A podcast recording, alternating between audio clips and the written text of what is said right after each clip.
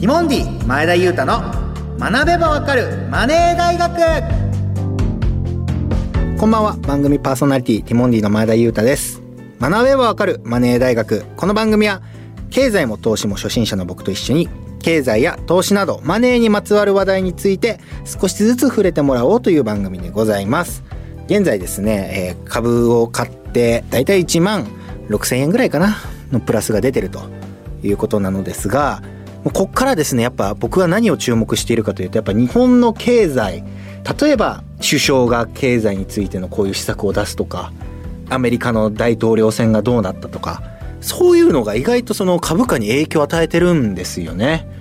だから本当ニュースが自分のすごい身近なものになったというか、今までは正直誰が何の施策しようが、日銀がたくさんお金するとかって言われても肌感全然別に給料が上がるとかでもないし、給料でもそもそもやってないし、学生の時とかもね、あんまりそのニュースについて何も興味も正直申し訳ないとこなんですがなかったものが非常にこう身近なものに感じるようになって、これはやっぱりね、正直もっと早くから、前々回かな、ファーストリテイリングという株価を買ってればもう何倍にもなってたっていう、これはもう早ければ早いほど、それはもちろん目をつけるという点においては当時からユニクロってすごいね、僕がちっちゃい頃から非常にいい企業でしたから、あ、いい企業だと思って調べて、株価が買えるかなって範囲だったら今買っとけばどんだけ良かったかっていう。だから始めるのに遅いってことはないというか、なるべく興味持った時に始めるっていうのがいいなって思いましたね。だもしかしたら25万で始めて、今まだちょっとだけね、ソフトバンクさんの株を買いましたが、増資なんていう未来もあるのかもしれませんね。ただ今のところここ雪だるま式に転がって大きくはなっていますが、あまりこれがまたなんかね、ふとした拍子に、それこそ今世界情勢もね、いろいろ戦争だなんだっていうので下がったりもしますから、慌てふためかず多少の増減は長い目で見て大きく構えたいなと思います。それでは今日のメニューです。この後 CM を挟んでみんなでマネーを学ぶ、マネー経済投資についてみんなで学ぶコーナーです。後ほど日本経済新聞の編集委員、そして現役大学生に登場してもらいます。続いてマネー大学放課後の時間です。テーマは一歩を踏み出して良かったこと。最初は不安だったり大変だと思っていたけれど、勇気を出して一歩を踏み出してみたら意外に良かったことを語ります。 SNS はハッシュタグマネ大で投稿してください。それではティモンディ前田裕太の学べばわかるマネー大学スタートです。この番組は東京証券取引所、日本経済新聞社の協力でお送りします。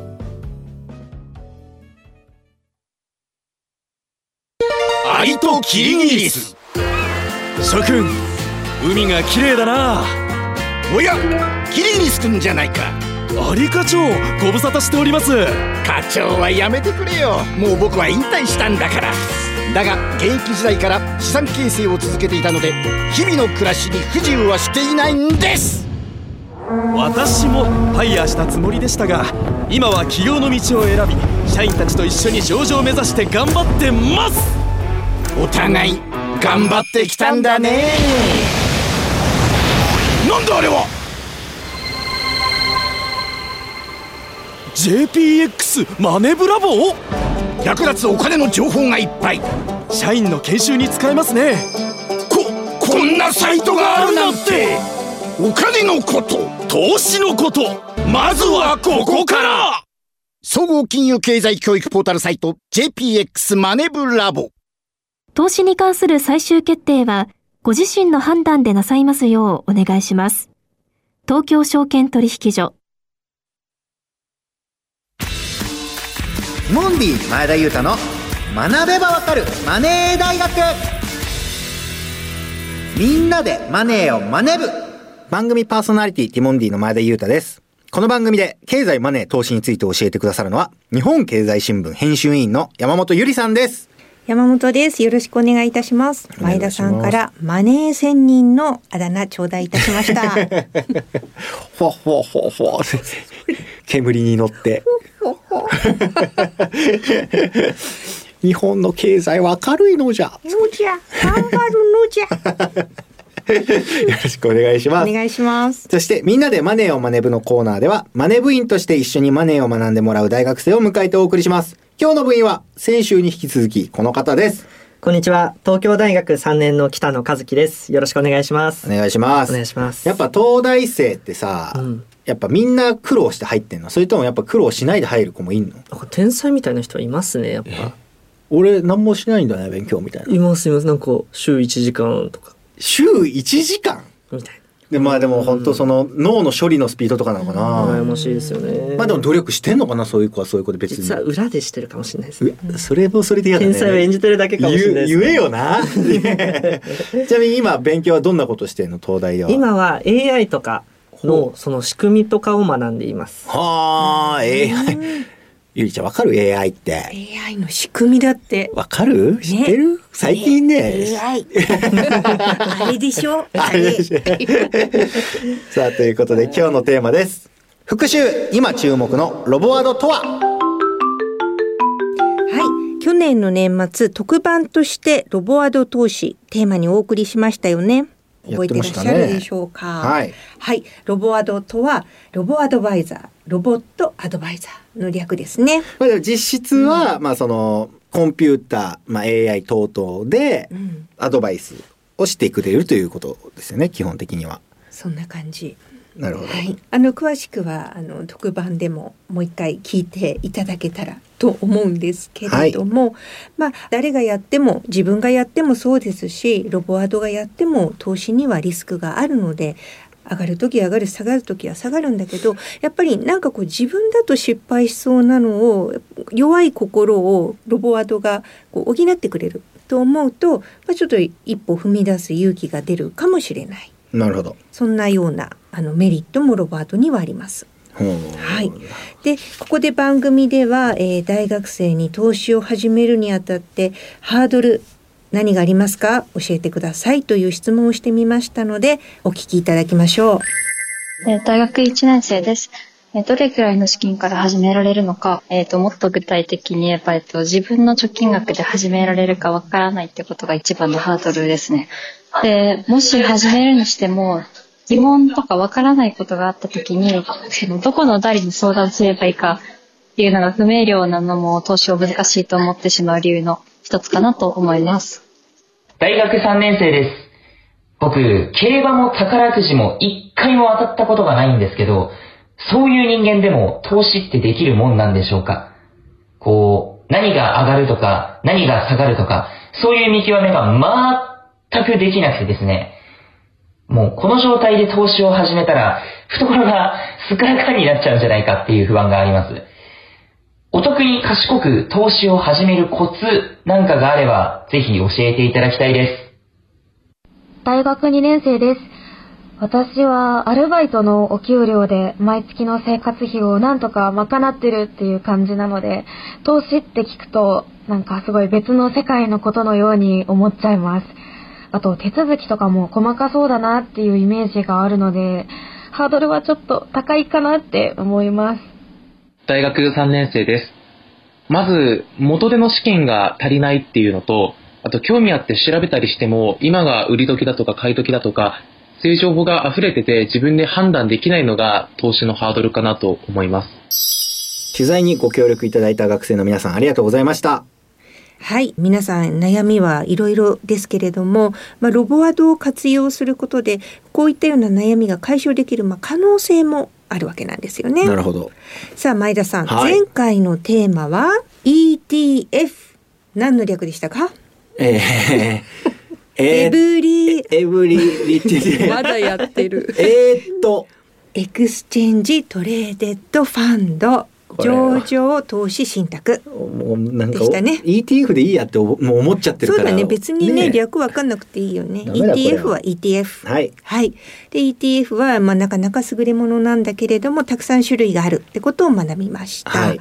でこの話はこの今回のロボワードにもまあ結構つながっているものなんですね。あ、そうなんですね。うん、ロボワードが、うん、ああだこうだ言ってくれるんですか。そうそうそう。ETF をこう見繕ってくれる。めっちゃいいじゃないですか。まあそれもでも、うん、ロボワードが言ったから下がったじゃないかっていうのも違うんですもんね。そうなんですよね。先週様々な ETF や投資信託を組み合わせてもいいですよっていう話ありましたけど、自分でやるのが大変なので、それを手軽に実現してくれるのがまさにロボアド投資というわけなんです。なるほど。それでは詳しく教えていただきましょう。ここで金融リテラシーをチェック、マネークイズ。ここからはクイズ形式で今回のテーマロボアド投資についてさらに学んでいきましょう。お二人でお答えください。お願いします。はい。おい、早速第1問。ロボアド投資が注目を集めている最大の理由はまさにロボットの部分です。で、ロボアドのロボットは私たちに何をしてくれるのでしょう。説明として正しいものを一つだけ選んでください。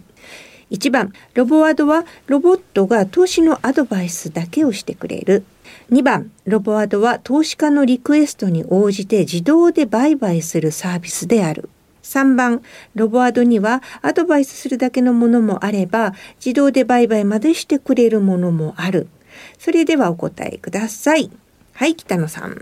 はい。アドバイスも自動の売買も両方やってくれた方がだから人気なのかなって思うので、3番ですね。はい。前田さんはロボアドなんで、アドバイス、それ以外はしないでもらいたい。自分で言ってるんだから名前に ねロボアドはですね、アドバイスだけのものもあれば、自動で売買までしてくれるものもあるんですね。ある程度そのなんか理想なものをこう入力とかしていくと、そう、あなたに合ったものはこういう運用ですみたいな感じですかね。すごいですね。はい。なので、正解北野さんなんですけど、アドバイスだけしてくれるものもあるんですよ。それはアドバイス型の、ロボアドと呼ばれていて。アドバイス型のロボアド。ちょっとダブってますね。ねえ。夜の夜食みたいなね。頭痛が痛いみたいな。出る。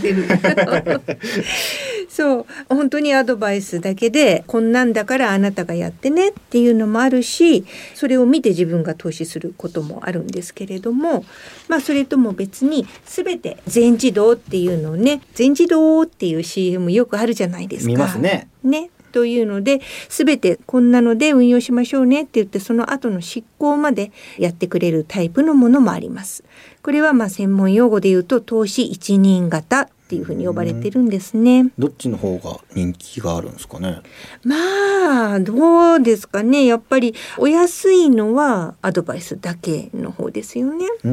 で、やっぱり最後まで全部やりますっていうと、ちょっとコストいただきますよみたいな感じになると思いますけど、やっぱり最近注目なのはNISAなんかもあって、初心者で、どうしていいか分かんない方がとにかくお願いしますっていうので増えてる気はしますよね。はい。次に第2問。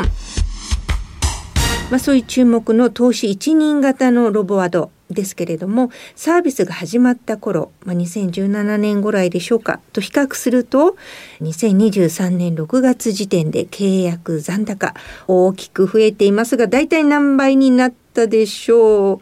これ絶対難しいと思うんですけど、契約残高っていうのはそこからですよね。今いくらぐらいのお金がロボアドに集まってるか。そう、これ難しいですよ。そんなの分かるわけないよね。ただ東大は分かるんですよ。そこのとこだって AI 学んでるわけだし、そこら辺今ね、もうガチャガチャ今頭で計算してるよ。計算してる任せてください。バチンと出ました。いいですね。出ました。怖いです。実に面白い。それはそれに対して前田さんは何と答える。5倍のわけないでしょう。これはもっと実に面白い数字だと思いますね。面白い数字なんやね。自分で言っててどうなんだろうって考えてる。50倍。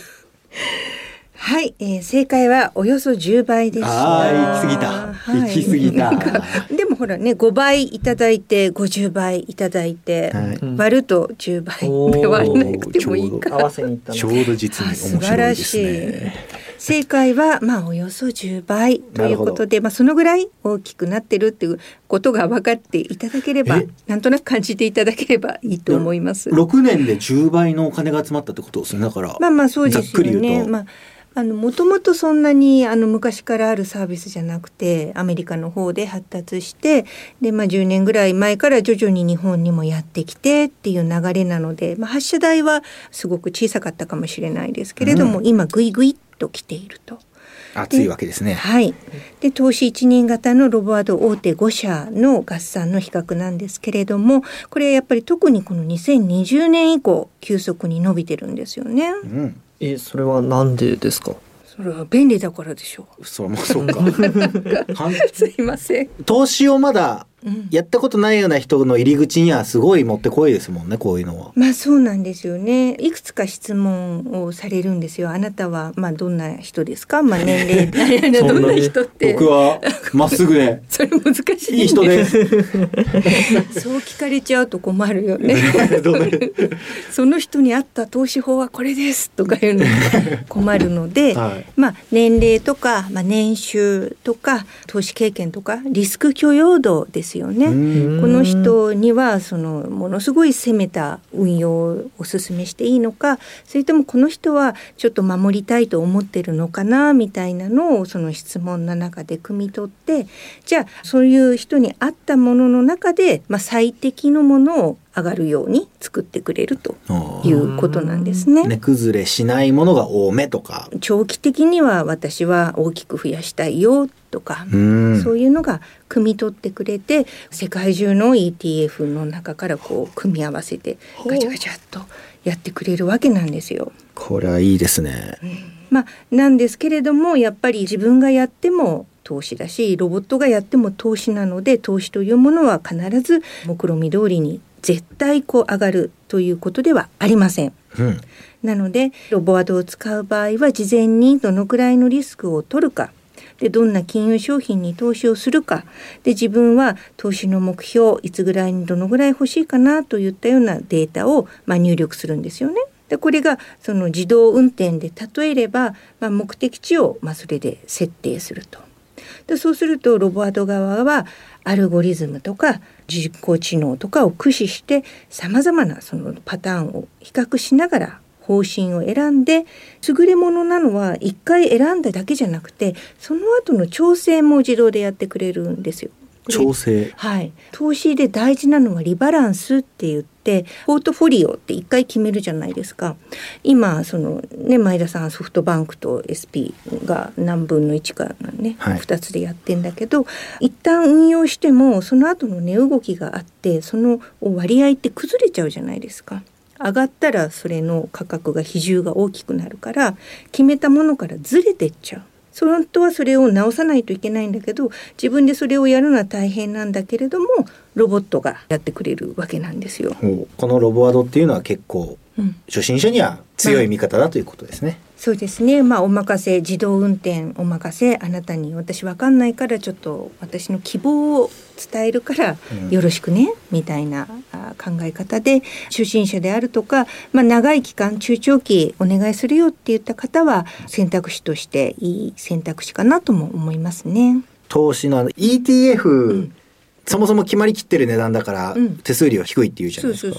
ロボアドは、この複雑なシステム使われてるってことは、やっぱ手数料も高くなるんですよね。それそうなんですよ。はい、そこで最後に第3問。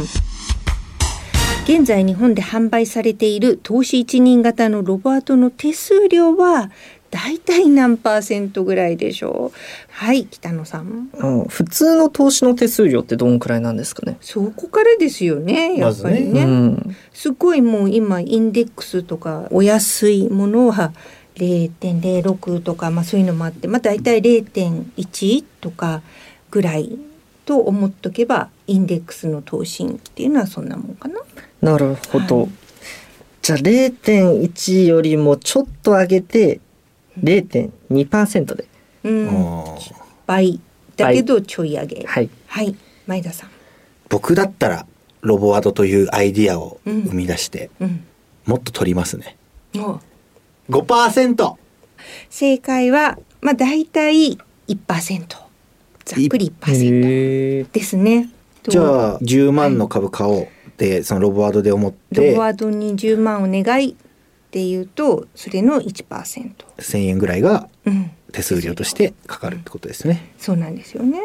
だから高いっちゃ高いですよね。その前田さんが買ってた ETF とかの、はい、手数料はものすごく低いわけなので、それを束ねていろいろこうアジャストしてくれるのに対する手数料をいくら見るか、確か人によりますね。そうなんですよね。代わりに考えてもらうっていう意味では、例えば10万円買ったとして、1000円で代わりに考えてくれるって言ったら、安く考える人もいれば、でそれが1回じゃないですからね。で運用している間中、それが取られる対価なわけなので、考え方だとも思いますよね。そうですね、なるほど。でもやっぱり手数料競争ってね、人気が出てくる、人がいっぱい集まってくると、その量の規模の経済が効いてきて、会社の方もそれが安くする余地ができてくるので、これからもうちょっと変わることもあるかもしれないですね。なるほど。はい。そうですね。あとはその投資している金額によっていっぱいお願いしていると、その部分については引き下げますとか、あとはNISAと組み合わせるとかでこう優遇が受けられることもあるようです。なるほど。ということで、今日のものすごいクイズというか数字当ての勝者は、北野さんかな。やっぱさすが AI 学部だけあって。ちなみに何でしょうか、ロボアドって、NISA でできるんですか？全部ではないんですけれども、対応するサービス増えてきてますよね。ありがとうございます。はい。それからですね、ロボアドをテーマにしたこの番組の年末特番はポッドキャストで配信しております。ロボアド投資についてもっと知りたい方、もう一度お聞きになりたい方はぜひ聞いてください。こちらは分かりやすいと思います。ということで、ロボアド投資初心者にも使いやすい、まるで自動運転のようなね、お任せでできるという投資でございました。以上、みんなでマネーをマネブでした。山本さん、解説ありがとうございました。ありがとうございました。マネー大学放課後のコーナーでは、休み時間にテーマについて出演者が喋り合います。今日のお題はこちらです。一歩を踏み出して良かったこと。さあ、どうでしょうか。まずちょっと軽く投資の話しない？しますか？いいですよ。でもほら、一般的にやっぱりね、投資って学生さんの声にもあるように、やってみれば大したことないんだけど、なんか特殊なことのような気がするよね。前田さんは大丈夫でした？買ってみたら、その買ったものが高くなってるか安くなってるかだけだし、システムはすごい簡単。業績が良ければ高くなるし、個別株だったら、そうね、ソフトバンクさんの調子が良ければ買ったものが高くなって、悪ければ低くなってっていう、需要と供給も含め、なんか意外と簡単な。でそれを踏まえた上でニュースとかもね、見るようにもなるから、結局物買って高く売る、安く買って高く売るみたいなのは変わらないんで。で持ってれば持ってるだけ値段っていうのはこう経済が活発になるにつれて高くなっていくから、一回買ってしまえば簡単というか、知らないからこう怖いっていうのってね、いっぱいあるけど。怖いでしょ。だって、まだわからない身からするとちょっと怖いです。最初はだから本当小学でいいからやってみるみたいなところが、その怖さがなくなるかもしれないですね。失敗するのは怖いことじゃないんだから、失敗するのは本当に糧になることだから。前田さんにとってはなんかないですか？なかなかこれやってみたんだみたいな。僕はだったらもうこの仕事がそうですよ。そりゃそうだよね。ねえよくやったよ。でも最初は楽しそうぐらいでね、あんまそんな勇気を出してって感じじゃなかったですけど、北野くんの方がなんか割と何か踏み出した、ので言うと、最近大根を食べられるようになりました。何よそんな小さい一歩。でも本人にとっては大きな一歩。ずっと嫌いだったんですよ。でも頭の隅におでんのこの汁が染みた大根めっちゃ美味しいよって言ってたのを聞いたことがあるんですよ、いろんな人から。でおでんの大根食べてみようと思って食べたら、本当に美味しかったです。よかったね。この前コンビニで2個買っちゃいました。1回のうちで。じゃあ北野くんに踏み出した方がいいなって思う一歩、ゆりちゃんなんかアドバイス。気になりますね。これをやっといた方がいいよとか、投資はもちろんね、僕ら思うことありますけど、投資以外で。大学3年生でしょ。もうそれだったらもう絶対起業とかもうしといて、やっちゃって、日本経済のためにやっちゃえ。大きな起業にして、ゆりさんに株を買ってもらいます。嬉しい。前田さんはなんか思い切ってやってみたいとかなんかないんですか？やってみたい、うん、ご飯行こうみたいなお誘いとかは、うんうん、他のタスクやらなきゃいけないこととかを優先して断ってたんですけど、もう今年は疲れちゃったかもしんないって思ったとしても、うん、ちょっと顔出してみようかなっていう、その結果なんかね、うん、出会いがあるかもしんないから。出会いを求めてるってこと？まあなんかその縮めて言えば縮めて言ったらその違う経験、今までの人たちとは違う人と出会える可能性が、それはまあ男女関係なく先輩も含め後輩もそうですけど、ちょっともうコミュニティが煮詰まりすぎて、また新しいこう感性とかに触れれるかなって思って、イエーって飲み会が苦手なんですよね。わかる？わかります。めちゃめちゃわかります。もうなんか 2,3 人でしっぽり飲む飲み会が一番いいんです。わかるわかる。でもあんまりウェーって言った飲み会そんな行ったことないでしょ。そもそもないです、うん、これだから僕もそれで31歳まで来ちゃったから、うんうん、一回行ってみてもしかしたら気づきと発見があるかもしれないっていうね、うん、めちゃくちゃ嫌な気持ちになるかもしれないけど、うん、一歩踏み出してもらおうかなと思いますね。いいですね。よしよしよし。ゆりちゃんはでもお酒の失敗いっぱいしてるから本当に何もいいことないと思うよ。何があったつぶやいて。ということでお話はつきませんが、このあたりで放課後は終わりです。今日の解説は日本経済新聞編集委員の山本ゆりさんでした。ありがとうございました。ありがとうございました。今日のマネ部員は東京大学3年の北野和樹さんでした。ありがとうございました。ありがとうございました。次回もお楽しみに。ティモンディ前田裕太の学べばわかるマネー大学ということで、ティモンディ前田がお送りしてきました。なんか僕がもう周りの人を見てるとみんなそのマネタイズがうまいというか、先輩でいうと霜降り明星の粗品さんとかはギャンブルもしてるし、でも漫才もネタ作ってるし、舞台も立ってるし、テレビも出てるのに曲作ったりもしてるんですよね。同じ31歳なんですよ。ただ先輩でこれ時間の使い方本当うまいんだなと思って、まあ、もちろんねその不器用だからこそできる何かがあるのかもしれないけど、もうちょっとねうまいこと時間使えるようになれたらなと思いますね。だからその点株っていうものもなんか充実した一つのお金時間の使い方っていうのを学べたのはこの番組非常にありがたいことですが、まだまだ前田のマネタイズ伸びしろがあるなと、そしてこの先まだまだ成長できるなという、そういう感じですかね。